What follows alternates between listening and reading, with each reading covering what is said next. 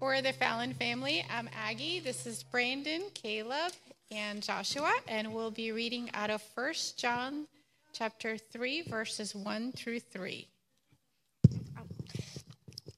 See what kind of love the Father has given to us, that we should be called children of God, and so we are. The reason why the world does not know us is that we did not know Him. Beloved, we are God's children, and what we will has not yet appeared, but we know that when He appears, we shall be like Him, because we shall see Him as He is. And, ever, and everyone who does hopes in him purifies himself as he is pure. Um, please pray with us. Lord, thank you for this opportunity to gather together as a church. Let us love each other as Christ loves us. Bless Nick's sermon and let our time together be free of the corruption of this fallen world. In Christ's name we pray. Amen. Amen. Thanks, guys. Appreciate y'all. Hey, what's up, Grace Hill? How y'all doing? Good? Man, it's cold out there. I was in Savannah, Georgia for some family stuff like a few days ago, and it was like 98, sunny. Come back up here, it's 50, cold and rainy. It was a little, kind of, kind of a lot, but uh, glad to be here uh, preaching God's word. So we want to say welcome to you who are live with us. Welcome to you who are online. I think I'm looking at this camera. And uh, we're so glad that you could join us on Facebook and you, that camera on Facebook and YouTube. And we're excited to continue on in Luke chapter 9 today. Luke, so if you have your Bible, uh, you can turn there. I want to thank Mel and the band for leading us in worship, doing a great job. And we're excited just to sit under God's word, his truth today. We are confident that God will use this in the life and in our hearts, uh, the life of the church as he compels us and leads us and convicts us. And so, Luke chapter 9, you can turn there. As we've been seeing, Luke records the life of Jesus and the various works and miracles that he performed in his life, his death, his burial, his resurrection. And So we're going to be continuing on in Luke chapter 9 today, and we're going to be picking it up in verse 18. We're going to dive right into God's word. So let me read this for us, and y'all can follow along. It says this Now it happened that as he, Jesus, was praying alone, the disciples were with him, and he asked them, who do the crowds say that I am? And they answered, John the Baptist. But others say Elijah, and others that one of the prophets of old has risen. Then he said to them, But who do you say that I am? And Peter said, The Christ of God. And he strictly charged and commanded them to tell this to no one, saying, The Son of Man must suffer many things and be rejected by the elders and the chief priests and the scribes, and then be killed, and on the third day raised. And then he said to all, If anyone would come after me, let him deny himself, take up his cross daily, and follow me. For whoever would save his life will lose it. But whoever loses his life for my sake will save it. For what does it profit a man if he gains the whole world, but he loses or forfeits himself, or his soul, other translations say. Whoever is ashamed of me and my words, of him will the Son of Man be ashamed when he comes in his glory, and the glory of the Father and of the holy angels. But I tell you truly, there are some standing here who will not taste death until they see the kingdom of God. Now, about eight days after these sayings, he took with him Peter and John and James, and he went up to the mountain to pray. And as he was praying, the appearance of his face was altered, and his clothing became dazzling white. Right? This is a miracle, what's happening. And behold, two men were talking with him, Moses and Elijah, who appeared with him in glory and spoke about his departure, which he was about to accomplish at Jerusalem. Remember, Moses and Elijah had been, in, had been dead for centuries at this point. Now, Peter and those who were with him were heavy with sleep, but when they became fully awake, they saw his glory in the two men who stood with him. And as the men were parting from him, Peter said to Jesus, Master, it's good that we're here witnessing this. Let us make three tents one for you, one for Moses, and one for Elijah, not really knowing what he was saying. And as he was saying these things, a cloud came and overshadowed them, and they were afraid as they entered the cloud. And a voice came out of the cloud saying, This is my son, my chosen one. Listen to him. And when the voice had spoken, Jesus was found alone. And they kept silent and told no one in those days anything that they had seen. So, Father God, we pray that as we approach your word, your truth, your scripture, that you would give us eyes to see it, that you would give us open hearts to receive it.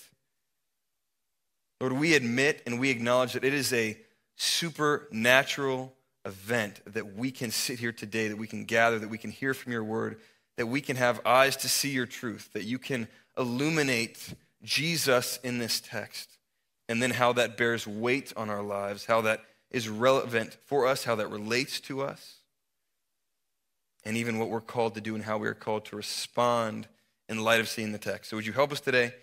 Father, we love you. Amen. And man, that, that passage, it's a big passage. There's a lot going on. And I think it's one of those cool texts in Scripture because when you first read it, it might seem like, okay, this seems pretty disconnected, pretty disjointed. How does it relate? There's a lot going on. But I think it's also one of those texts where, as we dive into it and we do the hard work of sort of investigating what's going on, we begin to see how it all flows and fits beautifully together. And so, what, what I want us to do first today is to really highlight the main idea that we see woven throughout this text as a theme, right? The main idea, the main thread that is going to connect all of these verses that we just read. So here's our main idea for today, and we're going to have this on the screen. As we follow Jesus in obedience, we discover more of who he is. We see him for who he is as he leads us into life. Right? As we follow Jesus in obedience, we discover more of who he is as he leads us into life, right? So obedience leads to experiencing more of God, leads to life and joy. And here's why this is relevant to us, I think, right now. I've had conversations with quite a few of you personally recently. Man, that post COVID, getting back into a regular rhythm of being involved in church is hard. Many of us are feeling discontent in some ways. Many of us might even be feeling disconnected from one another, and that's totally understandable. COVID was hard, the election season was hard. Being apart for so long, locked in our homes, was difficult. And even though we're now, praise God, it seems like finally pulling out of it, we are still absolutely feeling the effects of those things. And I think because of the past year, it has been tempting for some of us to just settle into some complacent rhythms.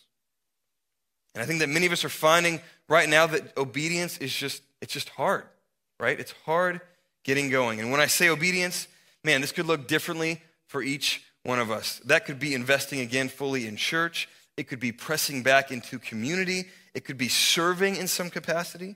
It might even just be um, pursuing your neighbors or your coworkers with intentionality, or praying for your family members, or even just spending time with the Lord in His Word and in prayer. Being obedient in so much of what God calls us to as Christians has been tough.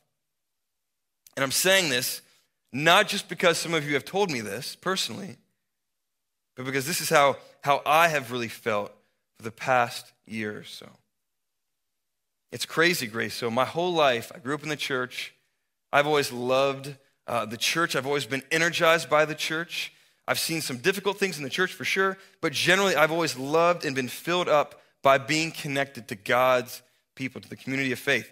My love for being with, serving, and ministering to God's people has always been strong. But if I'm honest, this past year has been different. And it's, in a lot of ways, kind of scared me in some ways. I've sensed in myself a lack of excitement about church. I've seen in myself somewhat even of an apathy to continue engaging in God's mission. And there have been times over the past year where my strong feelings and passions towards the church that I've always had in advancing God's mission have cooled somewhat. And it, and it really kind of freaks me out, and it has. And in these moments of uncertainty, and even apathy from the past year, man, I've had to cling not to how I was feeling, not to what I wanted to do, but by God's grace, by who Jesus says he is and who he says we are, as we just sang, right? I am you say I am.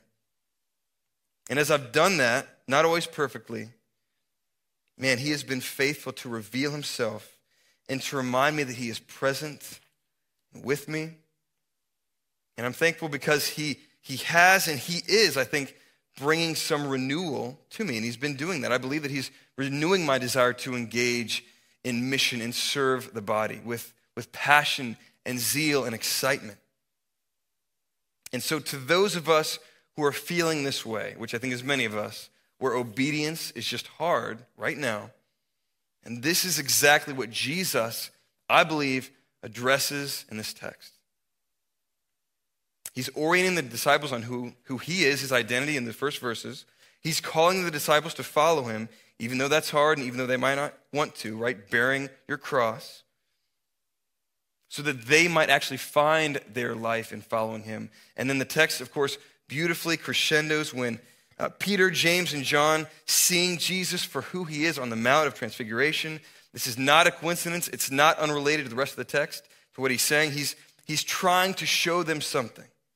He's trying to prepare them for the ministries that they would have after Jesus departs, when things get hard and when they need to just trust and follow him and be obedient even when they don't want to and they don't feel like it. And it's not random that Moses and Elijah are present. We'll get to that, we'll dig into that.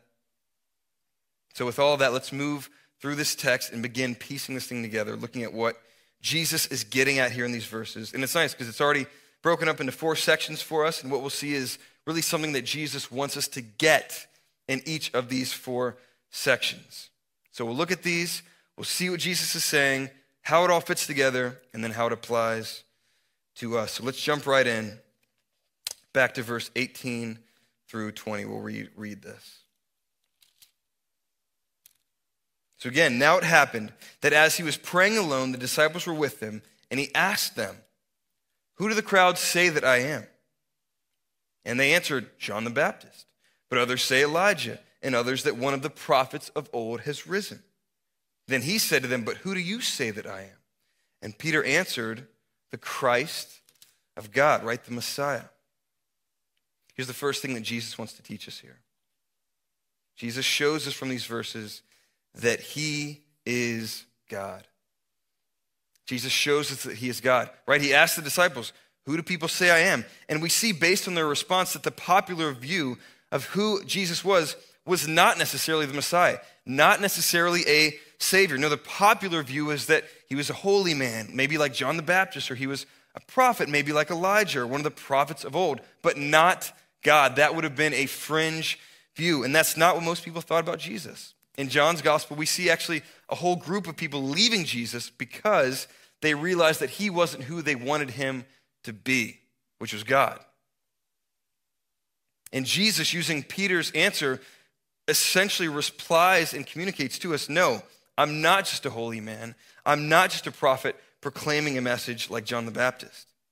And if you're going to follow me in obedience and experience the life that I have for you, which is what he's going to call us to, to, to do in a few verses, you're going to have to build your identity on this fundamental truth that I am not just a prophet, but I am the Messiah. I'm the Christ.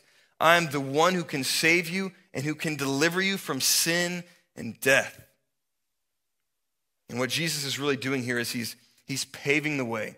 He's laying the foundation for what he would call the disciples to do later on in verses 23 and 27 to obediently follow him into uncharted waters that aren't easy and that are often scary, and yet they lead to life.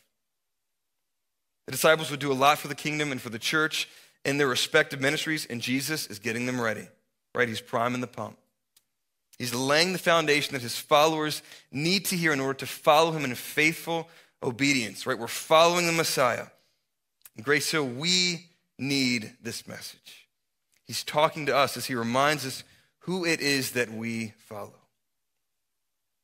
My family and I lately uh, have been listening to, we've done a lot of traveling, as I just mentioned. We were just in Georgia. And we have two young boys, one and three. And so we listen to Disney soundtracks like the whole way. And one of my favorite ones, which is one of my favorite movies when I was a kid, was The Lion King. Great music, great movie. the story of Simba the lion, who will one day be king of the jungle. But his father is killed by his evil uncle Scar, and so Simba is banished, and he's not going to be able to be king, right? Heavy moment. So Simba grows up far away from home, forgetting who he is, until one day Nala, the girl lion, his friend, shows up. She finds him and she says, Simba, I found you. Man, you got to come back. You got to rescue us. Your uncle Scar is a terrible uh, king, leader, whatever. You got to save us. He's an evil king. And Simba initially refuses, right? He'd forgotten who he was. He got comfortable. He wanted to do his own thing. He just wanted to party all day with Timon and Pumbaa, Hakuna Matata. And so it takes both Nala and Simba's deceased father in a dream, if you watch the movie, reminding Simba of who he is and that he is the rightful heir to the throne. And ultimately, it's his identity and him realizing what he was made for that acts as the catalyst for Simba faithfully doing what he was made to do, fulfilling his calling even when it was hard and he didn't want to. Jesus knows that we must firmly establish our identity in him as God of the universe, not just a prophet. And if we're going to move forward in obedience and in faithfulness, we have to believe this. We have to build our lives on this. Again, he's laying a foundation here, reminding us that the one that we follow is not just a holy man, but he's God. That's the first thing that Jesus shows us. Verse 21. And so he strictly charged and commanded them to tell this to no one, which is kind of odd, saying that the Son of Man must suffer many things and be rejected by the elders and the chief priests and the scribes and be killed and on the third day be raised. So, the second thing that Jesus shows us here in the text, number two, Jesus shows us the work that he does. Jesus shows us the work that he does, right? He says, the Son of Man, which that in and of itself is a loaded messianic prophetic statement, title he gives himself. But he says, the Son of Man must suffer, and he's going to be rejected by the elders and the Jewish priest. He's even going to be killed. But then on the third day, he's going to be raised again to life. Jesus is telling us straight up what's going to happen in the work that he will do to fulfill his plans and purposes. And here's the thing, Grace. So the disciples probably didn't like hearing this, what Jesus is saying. They're probably thinking, okay, Jesus, so we can't tell people the good news that you're the Messiah that you just affirmed, even though we see that they all need to be corrected in their view that you're just a prophet or a holy man. That's, so that's one thing. You're going to be rejected by the priests, elders, and scribes, the religious leaders that we honestly have looked up to and respected our entire lives. Three, you're going to be killed. That's not good. And then four, you're going to be raised on the third day. We're not sure exactly what that means, as the other gospels tell us and show us. And so here's a situation now where Jesus is calling the disciples to be obedient and to trust him, even though doing so his way would have gone against their better judgment. So, Christian, as we follow Jesus, we realize more and more, if we've walked with Jesus for any amount of time, that his ways, most of the time, are not our ways. And that his plans and purposes aren't usually done the way that we would script things out or that we would orchestrate. But what I love about that is that it forces us to trust him, right? It forces us to say, okay, Lord, it's got to be you doing the work because I'm not in control. This is your thing. I'll be obedient. I'll trust you. I'll surrender. And we can trust him because we know, right, our statement earlier, as we follow Jesus in obedience, we discover more of who he is. We see him, and that leads us into life and joy. So Jesus shows us that he's God. He shows us the work that he does. And then, number three, our next chunk of text, Jesus calls us to follow him in obedience. Verse 23.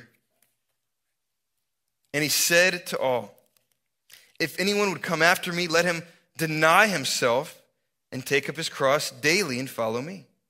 For whoever would save his life will lose it, but whoever loses his life for my sake will save it. For what does it profit a man if he gains the whole world, he gains everything, but he loses or forfeits himself? For whoever is ashamed of me and of my words, of him will the Son of Man be ashamed when he comes in his glory and the glory of the Father and of the holy angels. But I tell you truly, there are some standing here who will not taste death till they see the kingdom of God. Jesus calls us to follow him in obedience. So, in contrast to Jesus, to following Jesus in the way that maybe we want or maybe we think is best, here Jesus lays out for him what following him looks like. So, this is really the nature of what truly following Jesus looks like. And this is challenging. This challenged me a lot over this past year. Verse 23 denying yourself. So, what does regular denial of yourself look like in your life, Grace So? In what ways are you saying no to yourself so that you can follow Jesus? Man, think deeply about this. Press in deep. Take up your cross daily and follow me. Are we waking up at the start of every day thinking, okay, today my life is about following my Savior, or is it about our own comforts, whatever it may be? One commentator says, we are to recognize that we now live for the sake of Christ, not for our own sake. The next words about the daily cross explain and intensify this principle. A condemned criminal was forced to carry one bar of his cross to the place of his execution. It's heavy. He was on the way to death. To take up the cross daily is to live each day not for self, but for Christ. Jesus then says in verse 24, right? Those who seek to save their life will lose it.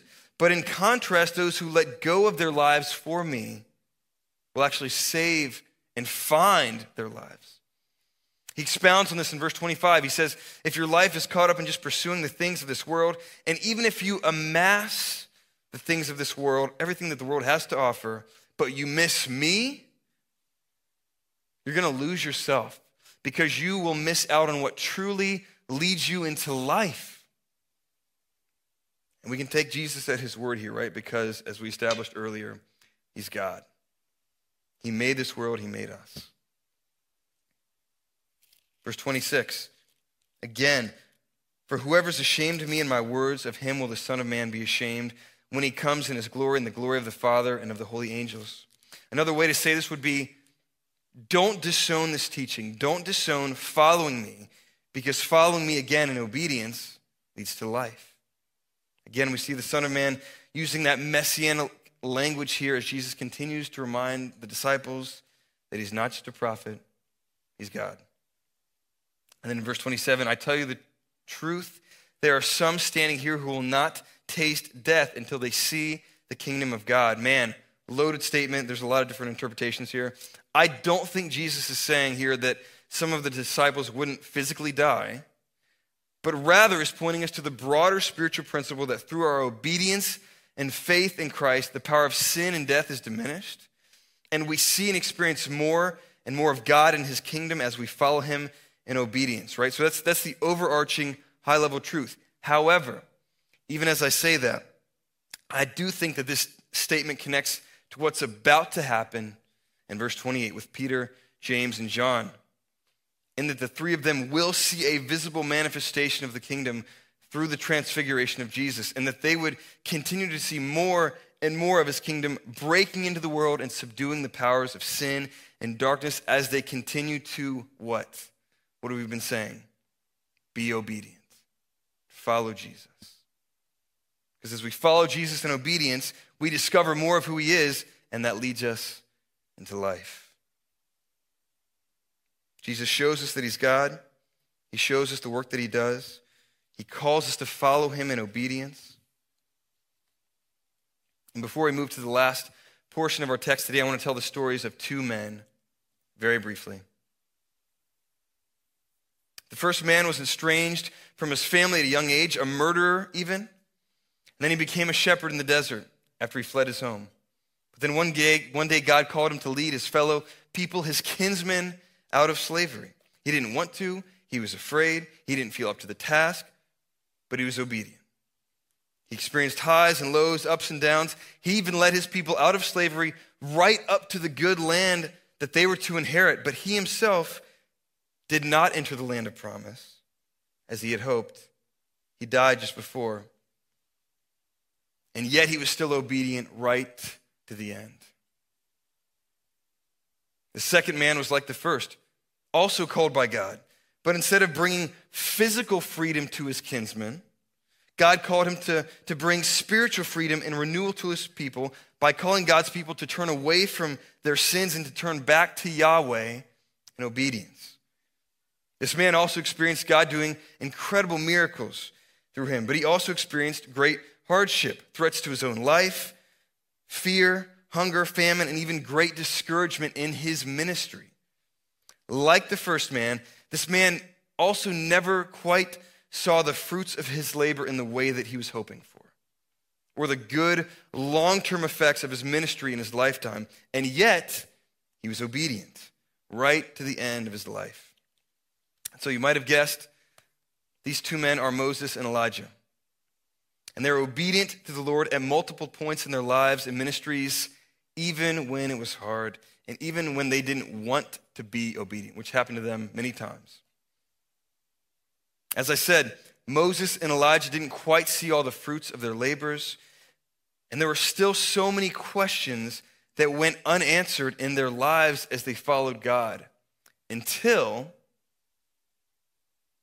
one day, hundreds of years later, after their physical lives on this earth had ended, when they suddenly found themselves on top of a mountain in Israel. Now, about eight days after these sayings, he took with him Peter and John and James and went up to the mountain to pray. And as he was praying, the appearance of his face was altered, and his clothing became dazzling white. And behold, two men were talking with him Moses and Elijah, who appeared in glory and spoke of his departure which he was about to accomplish at Jerusalem. So, in this moment, we see Jesus revealing physically his power, his glory, his majesty. The fact that he is God, right, as we said, remember verse 18 and 20, is put on full display here on the mountain. And then we see who? Moses and Elijah, right there, appearing with Jesus, speaking with them specifically as it says about his departure and the work that he would accomplish at Jerusalem. They're speaking with Jesus about the cross and his resurrection, right? Because this is what Jesus would accomplish at Jerusalem. They're talking about the gospel. And here's what's cool Moses and Elijah, who were faithful in their lives and saw ups and downs and didn't quite get to see the fruits of what they were doing, are finally getting to see this physical manifestation of the kingdom. They're finally getting to see the culmination, in a sense, of all their labors when they were on earth being obedient even when it was difficult, to know how things would turn out, wondering perhaps if their efforts were in vain, and yet striving to serve God faithfully. And as Yahweh revealed himself and his purposes to Moses and Elijah on Mount Sinai centuries earlier in their lives on earth, God is once again revealing to them and to us that following him in obedience is always worth it because it leads to life. And it was there on that mountain that Moses and Elijah meet Jesus, right? The author of life and the one who would bring about the fulfillment of the kingdom on earth for God's people, everything that Moses and Elijah wanted to see done, but in a way that neither of them could have imagined. So that's the fourth thing that we see here in our text is that Jesus shows us that following him in obedience is always worth it as it leads us into life. I believe that Jesus also wanted his disciples to witness this as well. Specifically, the fact that we can trust God in what he calls us to and be obedient in that. Remember, Peter, James, and John would have all been well acquainted with the lives of Moses and Elijah and their stories and how they were obedient to the Lord up to the end. And I believe that the disciples witnessing here, listen to this, the Messiah explaining to Moses and Elijah all that he was about to accomplish and even how the work that they accomplished in their lives gave way to the work that Jesus was about to do at Calvary. That the disciples seeing this would have had a massive impact on them for the rest of their lives, as they too would be called to be faithful and obedient in their ministries, specifically the ministries that they would have soon of writing the New Testament letters, beginning to proclaim the new gospel message to the world, and even planting the seeds of the church. There would be hardship and opposition, and yet, as they followed Jesus in obedience, they would discover more of who he is, and that would lead them into life. So, we're going to wrap up our text for today, verse 32. Now, Peter and those who were with him were heavy with sleep, but when they became fully awake, they saw his glory and the two men who stood with him. And as the men were parting from him, Peter said to Jesus, Master, it is good that we are here. Let us make three tents one for you, one for Moses, one for Elijah, not knowing what he said. And as he was saying these things, a cloud came and overshadowed them. And they were afraid as they entered the cloud. And a voice came out of the cloud saying, This is my son, my chosen one. Listen to him. And the, when the voice had spoken, Jesus was found alone. And they kept silent and told no one in those days anything that they had seen. So the disciples wake up from sleeping, which kind of happens a lot when Jesus takes them to pray. They keep falling asleep. Jesus is very patient and gracious to them. They wake up, they see everything, they're in awe. It's amazing, as we said earlier. And so Peter, not quite knowing what to say, but realizing that this is, this is an incredible moment, says, Lord, let's, let's build some tents. This is a weird statement for us. We don't quite understand it, but it in effect communicates to us as the reader that the disciples wanted to stay in this moment. They didn't want to leave. Historically, the building of booths or tents was normally done in Jewish culture for rest, celebration, and worship. It was synonymous with many of the feasts and celebrations within Jewish culture. And so it makes sense that the uniqueness, the sacredness, the holiness of the moment would warrant this response from Peter. Man, Lord, we, we want to stay right here. We don't want to leave. And as Peter's continuing kind of to ramble a little bit, suddenly there's a voice. A cloud descends on the mountain, which in the Old Testament, the cloud is always synonymous with God's presence. We see this all over. And out of the cloud, we hear a voice, and the voice says, This is my son, my chosen one. Listen to him. And so now we've come back full circle, right? All the way back to verses 18 and 20, where Jesus asks the disciples, Who am I? Peter rightly confesses that he's the Christ. And now, here on the Mount of Transfiguration, we see God the Father affirming the same truth. This is my son. Here's who he is. You want to know who he is? This is him. He is the chosen one. And because that's true, right? Because he's God, and because your identity is built on him, you can listen to him. You can follow him. You can be obedient no matter what you experience, no matter how you feel, no matter how hard it is, even, because obedience to him will lead us into life as we experience more of Him, as we see Him for who He is.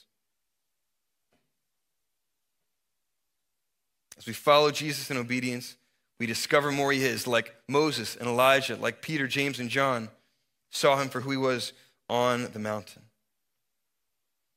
So Jesus shows us that He's God. He shows us the work that He does. He calls us to follow Him in obedience, and He reveals to us that following Him is always worth it as He leads us into life. So, church, many of us are again in a place right now, I think, where obedience is hard. Whether that's engaging in church life, pursuing those around us who don't know Jesus, or even just spending intentional time with the Lord. It's been a rough year. But as we continue to move away from COVID and we begin to transition back to some semblance of normal life, as one of your pastors, I want to encourage you to be faithful and to begin again to take steps of obedience in your life, whatever that looks like for you, and that's going to look differently for each one of us. But I want to encourage you to be obedient and to follow Jesus in whatever he's leading you in, because despite what you might be tempted to believe or to think, man, he is your life. He is your sustenance. He is everything. God calls us to obediently enter into what He has for us, and as we do, we see Him for who He is. We experience Him more and more. We enter more and more into the life that He has for us, the joy that He has for us. And we see that following His leading is always worth it. And so we're going to move now to a time of communion. So I'll invite the band back up to play for us. Communion being the time where we remember what Jesus has done, how he had his life taken so that we might have life as we place our faith in him. And so as we take of the cup and the bread, the elements which are right there, feel free in just a second to come grab that as you feel led. But as we take of the elements in this time of remembrance, we'd love for you to reflect on uh, some ways that God has been faithful to you in your past. So, how has God been faithful to you? That's the first thing I want you to think about. How has God been faithful to you? And then allow that then to inform the way that you pray right now and ask where the Lord might be calling you to be obedient. So, how has God been faithful to you? And then allow that to impact you saying, Lord, how, how, because of your faithfulness back here, how can I be obedient to you right now, today, this week?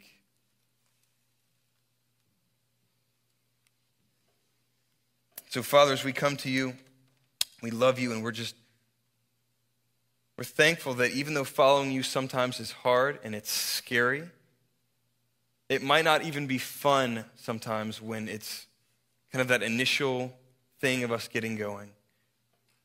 But God, you have promised that you would give us joy in life, that you would be with us, that you would change us, that you would protect us. Think of the 23rd Psalm, Lord, where you lead us through the valley of the shadow of death. And yet your, your shepherd staff is with us, protecting us. And so, God, I pray as we enter into this time of communion and worship that we would we would be obedient, that we would follow you, that you would, we would see you more clearly, God, as, as Moses and Elijah saw you, as the disciples saw you for who you were. And then we would do that together, Father God, collectively, pressing into one another and pressing into you. God, we give you all the glory. Amen.